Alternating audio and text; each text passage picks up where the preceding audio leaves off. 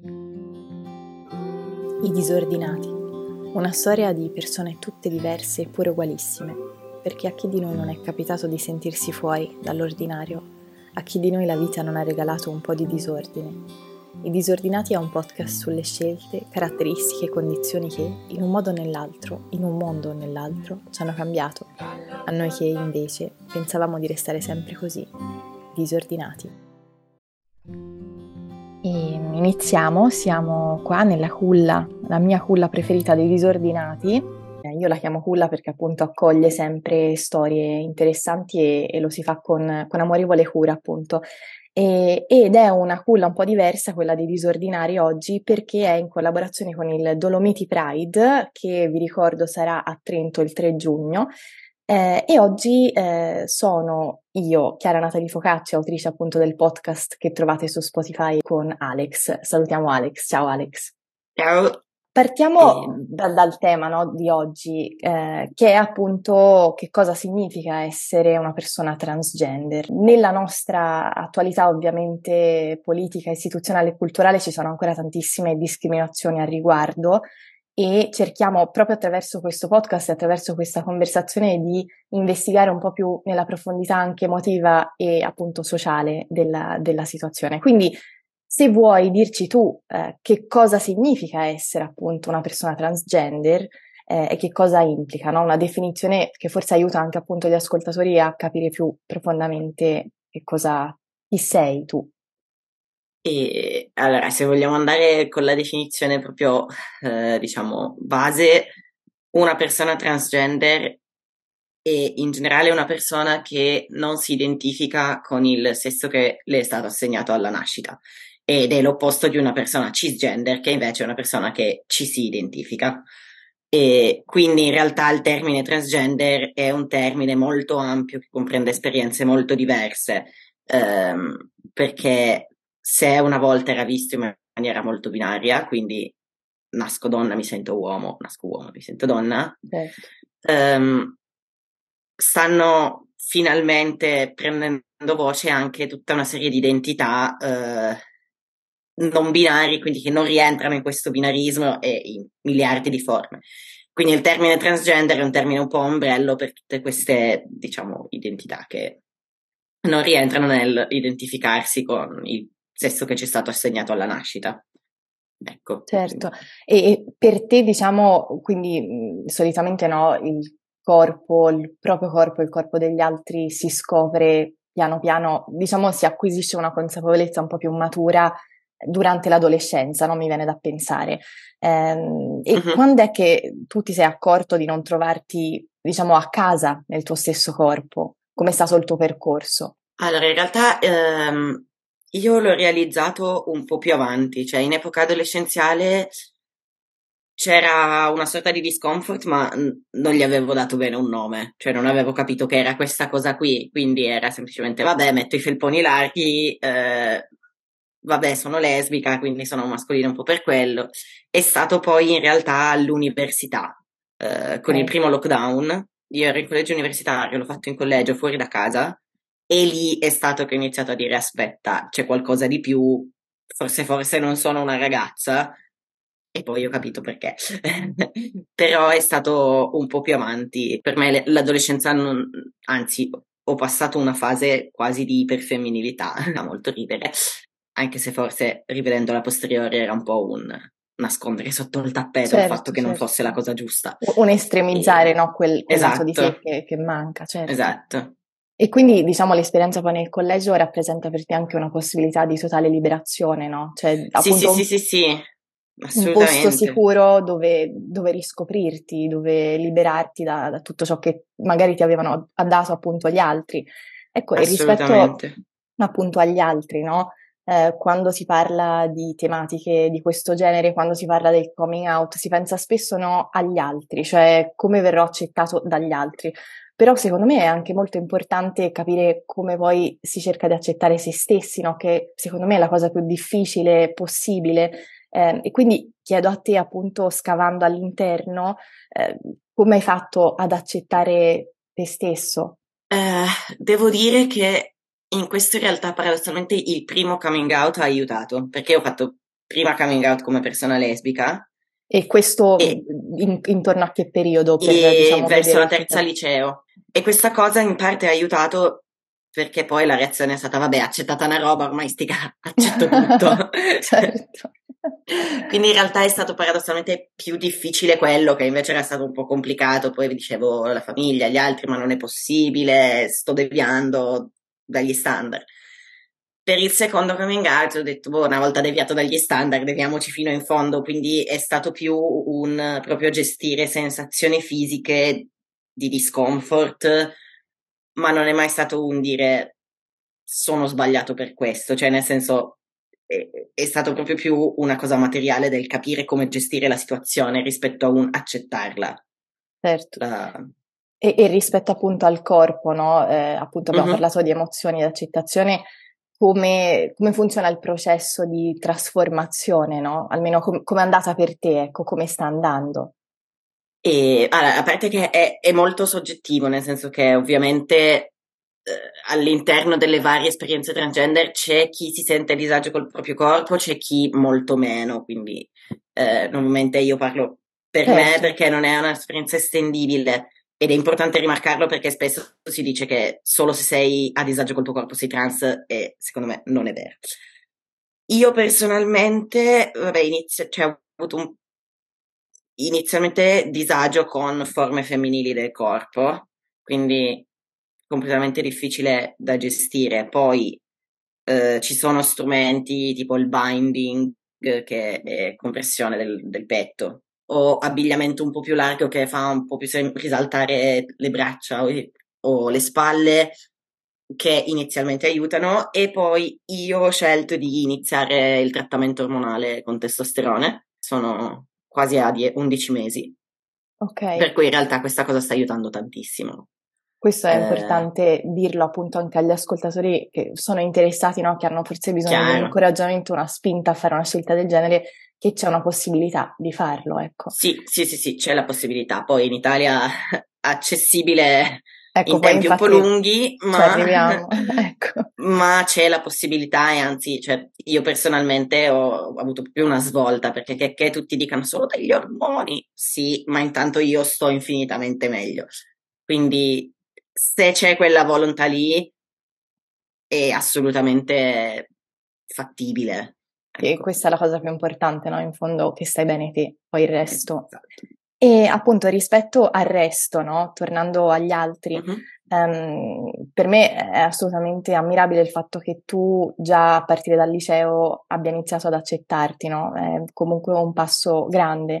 E quindi mi chiedo come, diciamo, abbia interagito il tuo essere con la socialità, cioè nel senso appunto il, l'ambiente della scuola, l'ambiente dell'università, eh, e poi soprattutto dove è che hai trovato, diciamo, supporto? Immagino nella vostra community, però ecco, magari se ci puoi raccontare come, come proprio il, come il percorso si sia illuminato piano piano. Ma in realtà eh, io ho sempre avuto molta fortuna e non sono mai stato in ambienti troppo chiusi di mente, quindi su questo riconosco di essere stato fortunatissimo.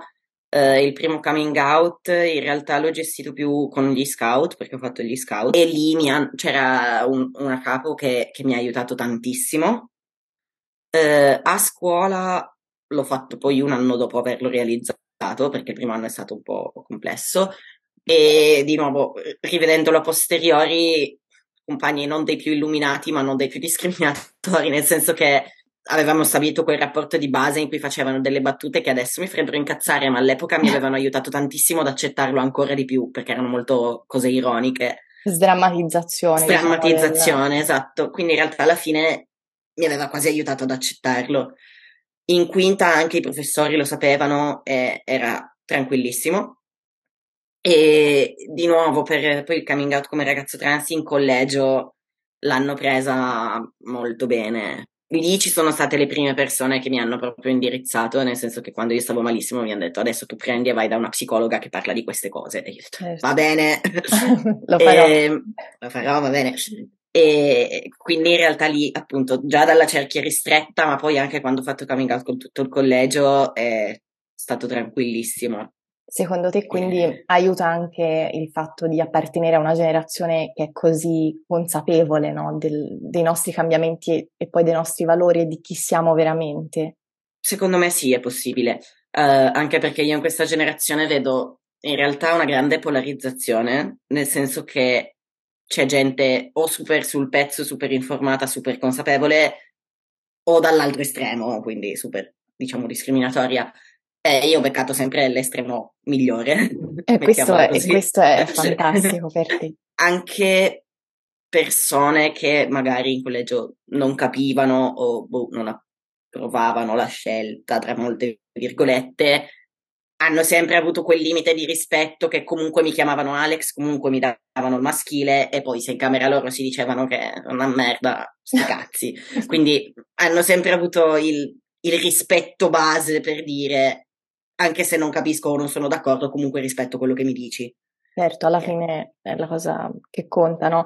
Il rispetto per chi sei tu, ehm, e, e, questo è fondamentale. E questo rispetto immagino tu lo abbia trovato anche nella community LGBTQ, cioè co- come diciamo si inserisce la persona transgender, in particolare il tuo caso, in una community che è così grande, no? Che appunto riempie Chiaro. varie minoranze sessuali.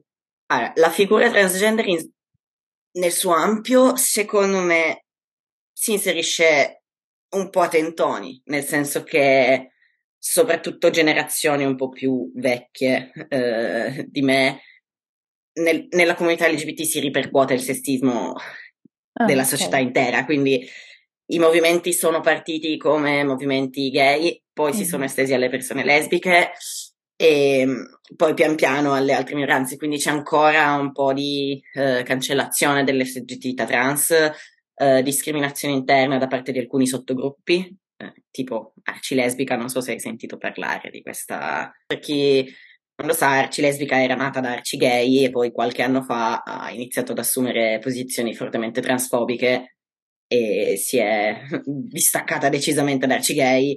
Ehm, però al, tut, al momento rimane transfobica, associata a posizioni molto radicali eh, del dire il femminismo è per le donne cis, le donne trans non sono donne, gli uomini trans in realtà sono donne, serve del patriarcato, le persone non binarie non so neanche se le contemplino.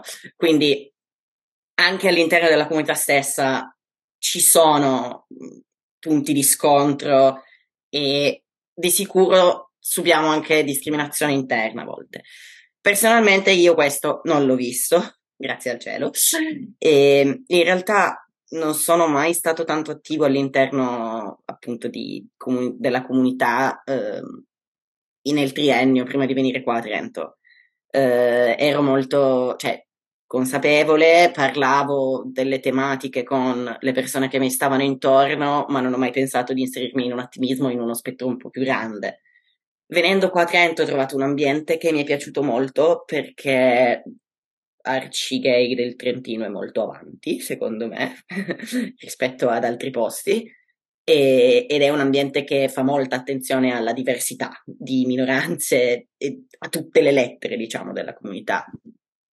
Inoltre c'è dialogo con altri collettivi, che secondo me è molto importante perché ha visioni un po' diverse e quindi insomma in questo miscuglio mi sono trovato molto bene, quindi in realtà qua mi sono assolutamente appoggiato prima dal gruppo giovani, poi è nato il gruppo trans, poi adesso stiamo organizzando il Pride, quindi è diventato un po' il mio posto, ecco. Ma c'è mai stato un momento in cui, diciamo, ehm, ti sei sentito etichettato, no? Come trans, nel senso che appunto diventi quasi l'oggetto piuttosto che il soggetto di una conversazione? Ti è mai capitato diciamo, magari non a Trento, perché da quel che mi sembra di capire, Trento è veramente molto inclusiva, molto aperta, molto progressista no? in, in, questi, in, questi, termini. Però ci sono state altre occasioni in cui ti sei sentito non, non te.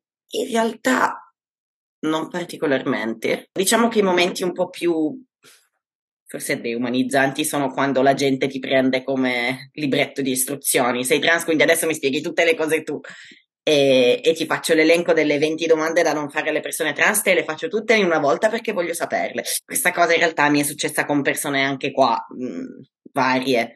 Rispetto a, eh, tu hai menzionato brevemente il caso appunto Italia e, mm-hmm. eh, e naturalmente mi viene in mente ad esempio il caso dell'Inghilterra dove, dove ho vissuto e appunto lì l'atmosfera rispetto a queste tematiche è assolutamente diversa rispetto a quella che si vive in Italia. Quindi, secondo te, se hai avuto esperienza, diciamo, all'estero, comunque hai menzionato prima il dialogo no, con altri collettivi, mi chiedo se questi collettivi siano anche internazionali. C'è una sorta di, di differenza che tu senti al riguardo? Allora, in realtà, vabbè, i collettivi che ti ho menzionato prima sono per lo più italiani. Eh, non ho avuto particolari esperienze con eh, al, collettivi all'estero, persone all'estero.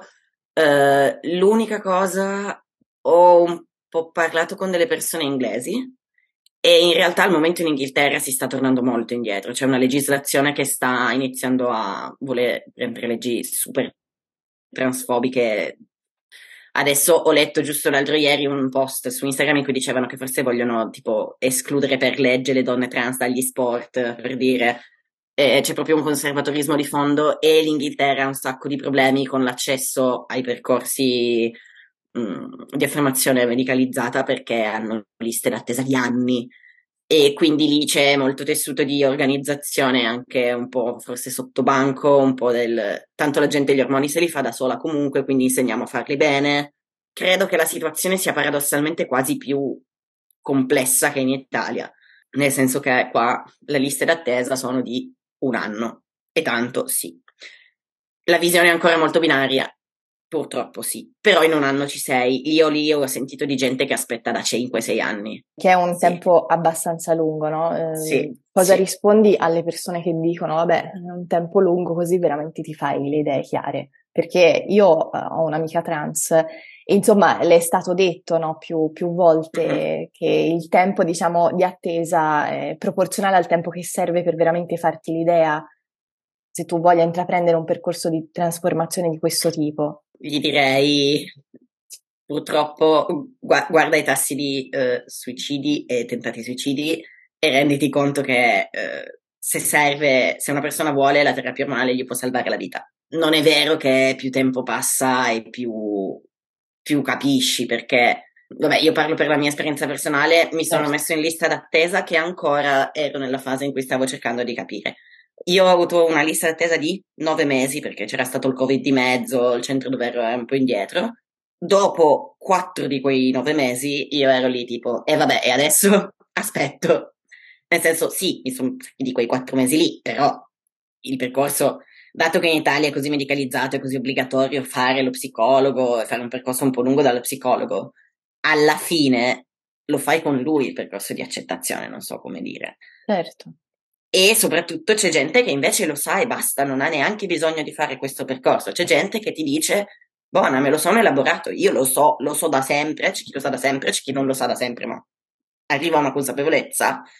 C'è chi magari non si muove neanche per iniziare il percorso senza la consapevolezza, quindi non è vero che tutto questo tempo serve è un po' il problema no, di queste leggi maggioritarie, nel senso che ogni caso è così personale e ha bisogno appunto di tempistiche assolutamente personali e poi però vengono fatte delle leggi appunto che cercano di coprire il desiderio più collettivo possibile, poi non si sa diciamo a chi va il beneficio, ecco.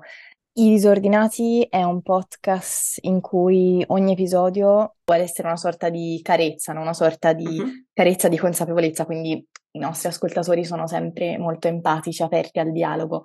C'è però qualche messaggio, qualcosa mm, che tu tieni a, diciamo, a dire alle persone che, che, ci stanno ascoltando in questo momento, sia alle persone che sono interessate a intraprendere un percorso come il tuo, ma anche persone che paradossalmente non lo comprendono. Quello che mi viene da dire è alle persone, diciamo, mm, trans o potenzialmente trans questioning è intanto si può fare, non, non è una cosa sbagliata. E non siete sole, cioè eh, penso sia la cosa più fondamentale, perché capire che ci sono altre persone potenzialmente come te ti fa capire che ok, puoi esserlo. E in generale a tutte eh, sperimentate e decostruite, perché il genere per come lo viviamo è molto basato su standard e su imposizioni di un modello di femminilità e di mascolinità da raggiungere che sono estremamente imposti artificiosi. Quindi sperimentate, decostruite quello che vuol dire il genere, anche se poi siete cis, perché avere consapevolezza di cos'è il genere, anche se non sei trans, ti permette anche solo di dire, ok, posso non, non capire cosa vivono, ma capire che ci sono persone trans e essere più portato al, al dialogo se vuoi metterti una gonna, fallo a prescindere che tu sia trans, cis, no, non lo so. Conoscere, no? Eh, conoscere, conosci. curiose, che alla fine sì. è il nostro destino, no? Il destino umano è proprio quello di, di incuriosirci e, e, di capirsi meglio. E Alex, ti ringrazio tantissimo per, per, aver partecipato al podcast e ricordiamo di nuovo appunto la data per eh, il Dolomiti Pride che è il 3 giugno a Trento e tu ci sarai immagino. Assolutamente. E niente, vi, vi auguriamo buon ascolto e ci sentiamo alla prossima puntata. Ciao Alex, grazie. Grazie a te. Siamo esseri umani, niente di più, che bugie. La tua anima ha una mente. Guarda cosa c'è sul tuo scaffale e respira. La tua anima ha un corpo. Non irrigidirti, ora rilascia, sei sempre stato libero. E questa è una traduzione del testo originale Liberation di Ryan Cassata, che chiude così il nostro episodio di oggi.